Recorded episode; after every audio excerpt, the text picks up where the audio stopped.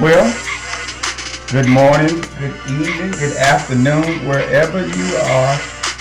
Welcome to the Thinking Man podcast here at BBS Gospel Broadcast Station. I'm Robert Mileage, and it's a privilege and an honor to speak to you. And before I go any further, just want to take the time to acknowledge my producer, big brother, and friend, our CEO, Mr. Bruce Smith, here at BBS Gospel Broadcast Station. Uh, want to share with you this morning uh, just some. We had the honor of being uh, part of the Men of Color Conference here at Arkansas State University, Mid South, West Memphis, Arkansas. I just want to share some things with you. I had the honor of speaking with the faculty and staff and met some awesome and wonderful people during the conference. So, uh, uh, but before I do, uh, just want you all to know uh, we are praying for all of uh, everyone that was affected by the fire of uh, Notre Dame, to all of our friends and brothers and sisters in France, uh, across the waters, and wherever you might be Japan, Vietnam, Australia, South America, Mexico, Canada, here in the United States of America, just all over the world. And the, we, uh, we celebrate the fact that so much donation is coming in to help rebuild this icon, better known as Notre Dame. And I hope and pray that I'm saying it properly and giving this proper due. Uh, it reminds me of in the scripture when the uh, wall, Jerusalem wall was torn down and, and how the people uh, reacted to that. And even to 911 here in the United States of America. I text Dr. Smith uh, and asked him, were you aware of not, uh, Notre Dame is is burning right now, and this is France's 911, and and so uh, he chimed in with me and said, "Wow," and it was just unbelievable. So we want you to know, to all of our friends across seas, that we are moved with compassion, and we celebrate the fact that so many have poured in donations and support of the rebuilding of this awesome architect of world history. We celebrate with you this morning. Uh, had the privilege of being uh, in the Men of Color Conference April 12th of this year, 2019. It was the third annual uh, Men of Color Conference here at Arkansas State University Mid South here in West Memphis, Arkansas.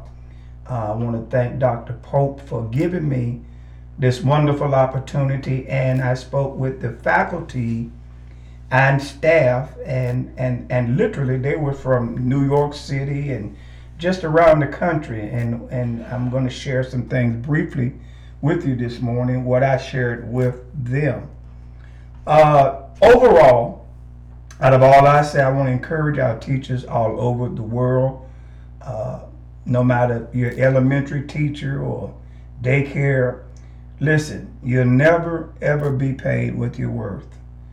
And my prayer is that is in one quote when you when you go and teach children. Uh, I love quotes. So Ivan Welton Fitz, Fitzwater said this: "The future of the world is in my classroom today." And we want to encourage uh, not just men of color, but and, and particularly you know, I'm, I'm going to stay within the framework of the conference that I attended. And particularly for African American men, I know uh, it's challenging, and women too. It's challenging. Uh, there are other aspects of your life that will challenge your dreams, uh, your goals in life, and it could be you you you are a mother now, or a a father, or it could be illness. It, it could be a number of things economics. I want to encourage you to press on no matter how long it takes. The scripture says the race is not given to the swift nor to the strong, but to him that endureth until the end. And so it doesn't come without its challenges. And there's a there's a saying in life, you either build your dream or someone will hire you to help build theirs. And there's nothing wrong with that. Here's a statement that uh, President Barack Obama said The future reward those who press on. I don't have time to feel sorry for myself. I don't have time to complain. I'm going to press on. And so, as I was sharing with the faculty and staff, uh, I learned something that uh, faculty defined summer as a time for prepping the lessons for the upcoming academic year, which I believe is about seven and a half months. And the staff defined the summer the time when the college is open and work has to get done that can't wait for the faculty to get back. And normally staffs around our university is about nine and a half months long. And uh, let me say this as I shared with the faculty as a as a uh, professional speaker, uh, lesson preparation, uh, just like this 15 minute broadcast, we we try to be as precise as we can, uh, to say as much as we can in the least amount of time that we have. And so it's, it's, it's, it's, it's an amazing journey to be able to do that. And I shared with them, as Strauss said, educating the mind without educating the heart is no education at all. Facts don't tell the entire story of what need to be told. And so my prayer is that to all our educators around the world, let me say this to you. If all you do is teach to get a check, you're going to find out that life is going to call you on the red carpet. And here in the United States of America, our educational system, compared to the globalization of, ed- of education around the world, especially in the world of technology and and uh, in artificial intelligence, we're kind of at the bottom of the barrel. So it's gonna it's gonna call each and every one of us, whether we're faculties or teach uh, or staff, when we interact with the students in our colleges. Always remember, it's not about you, it's about them. And as I shared with them, that it is a recorded fact that over 90% of graduating students attribute their successful journey through college because of the staff members who encouraged them, wrote letters of recommendations for them.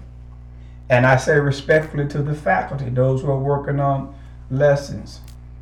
It is once said that Billy Graham, while he was alive, that his 30 minutes of preaching was the equivalent of an eight hour day's work. And when you listen to a marvelous speaker like Billy Graham and others you may think of, Les Brown Barack Obama, uh, unless you're a speaker, you wouldn't realize the hours that's put in into preparing to speak to people.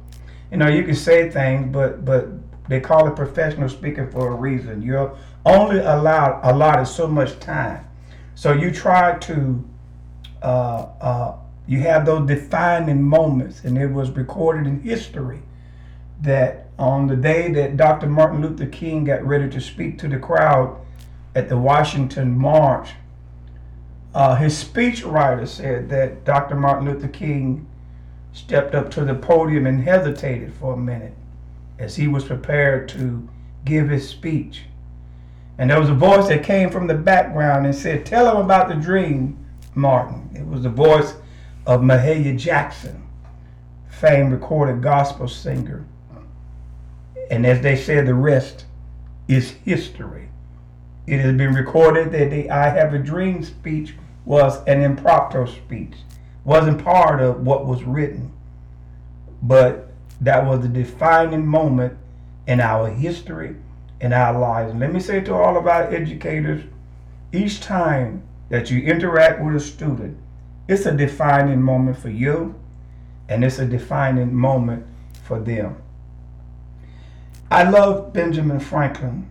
He says, Tell me, and I'll forget. Show me, and I may remember. Involve me, and I learn. And when you have the heart of students uh, as your thought, this is why I'm here. You know, even to us preachers and ministers, it's not enough to talk to people because that's our calling. You have to love people. You can't glorify God and not love people.